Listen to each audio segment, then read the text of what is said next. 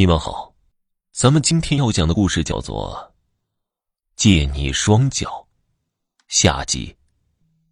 王海滨恍然顿悟，怪不得昨天晚上那个女鬼是倒着冒出来的，怪不得她的双脚会突然断裂。原来那个女鬼从一开始的目标就是王海滨，但她为什么要大费周折地电王海滨去看梅青的双脚呢？于是王海滨将心中的疑问提了出来。梅青喘了几口气说道，在我回答你之前，你能先回答我，为什么你要帮我吗？为什么？室友问过我为什么，宿管大爷问过我为什么，连食堂打饭的大叔也问过我为什么。作为一个男人，看到一个弱小的女孩子受欺负，难道不该出手相救？王海滨反问道。梅青突然停了下来，头压得很低。谢谢你的回答。隔了一会儿，他才继续说道，其实女鬼突然从我的座位旁冒出来那天，我就发现你和女鬼在说话，接着女鬼就来找我了。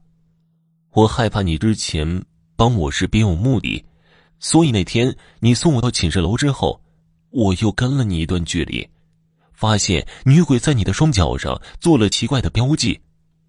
后来我上网查了相关的资料，有人说鬼魂喜欢在猎物的身上做标记，我想提醒你小心那个女鬼，却一直没有找到合适的机会。今天晚上看到你给我发短信，虽然不知道你想干什么，但我想一定和那个女鬼有关，并且可以将标记的事情告诉你，所以我就来了。至于女鬼为什么要骗你砍我的脚，我想只有问她了。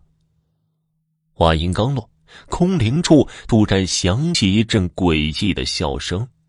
呵呵呵，这么简单的问题你们都想不通，我骗王海滨和你坐在一起是要让你们两个都变成阳气单一的人，获得王海滨的双脚，再将梅青的魂魄逼出体外，我就能变成他，永远留在阳间了。昨天晚上我让王海滨今天对你下手，就是要在今天将你们两个同时拿下，没想到你们一个骗了我，一个想对付我，真是失算啊。伴随着说话的声音，女鬼缓缓飘到他面前，一条腿只剩下白骨，那只为长形的脚像干瘪的桃子一样皱巴巴地悬挂着，他的胸口有个碗口那么大的黑窟窿，不断有黑色的液体流出来，样子十分恐怖。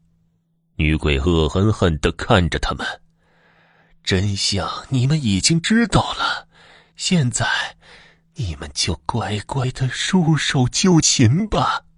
梅青，快放我下来，要不然你也逃不掉了。王海滨焦急地说道。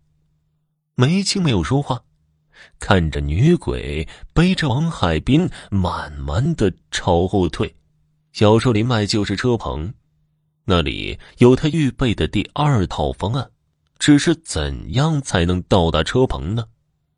他的手抓着王海滨的大腿，无意间碰到了一块硬邦邦的东西，是脚膜。梅青的脑海中突然灵光一现，偷偷地告诉王海滨，让他把脚膜取出来。王海滨照做了，紧接着他佯装发怒的样子，将王海滨扔到地上，看见他的双脚，用力扔向黑暗中，说道，就是你的这双脚害得我要把它扔掉。王海滨立刻会意，哇哇大叫着将双脚缩进裤腿里，扑向梅青。我是为了帮你才被鬼缠上的，你还怪我？两个人说着佯装扭打起来，那女鬼一心惦记着那双脚，嘶吼着扑向黑暗中。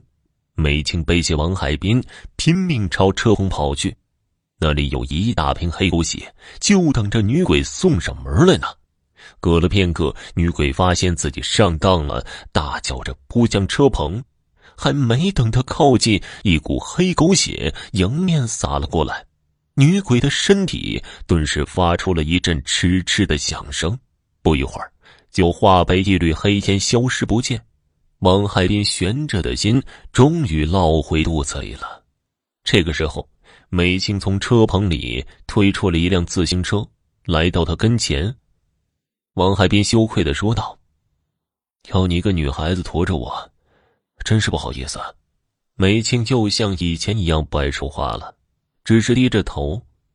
夜色朦胧，王海滨没有看到梅青的脸微微泛着红晕，更不知道她为何曾是那样懦弱胆小的一个女孩子，为何今夜却如此勇敢。也许总有一天他会知道的。听众朋友，本集播讲完毕，感谢您的收听。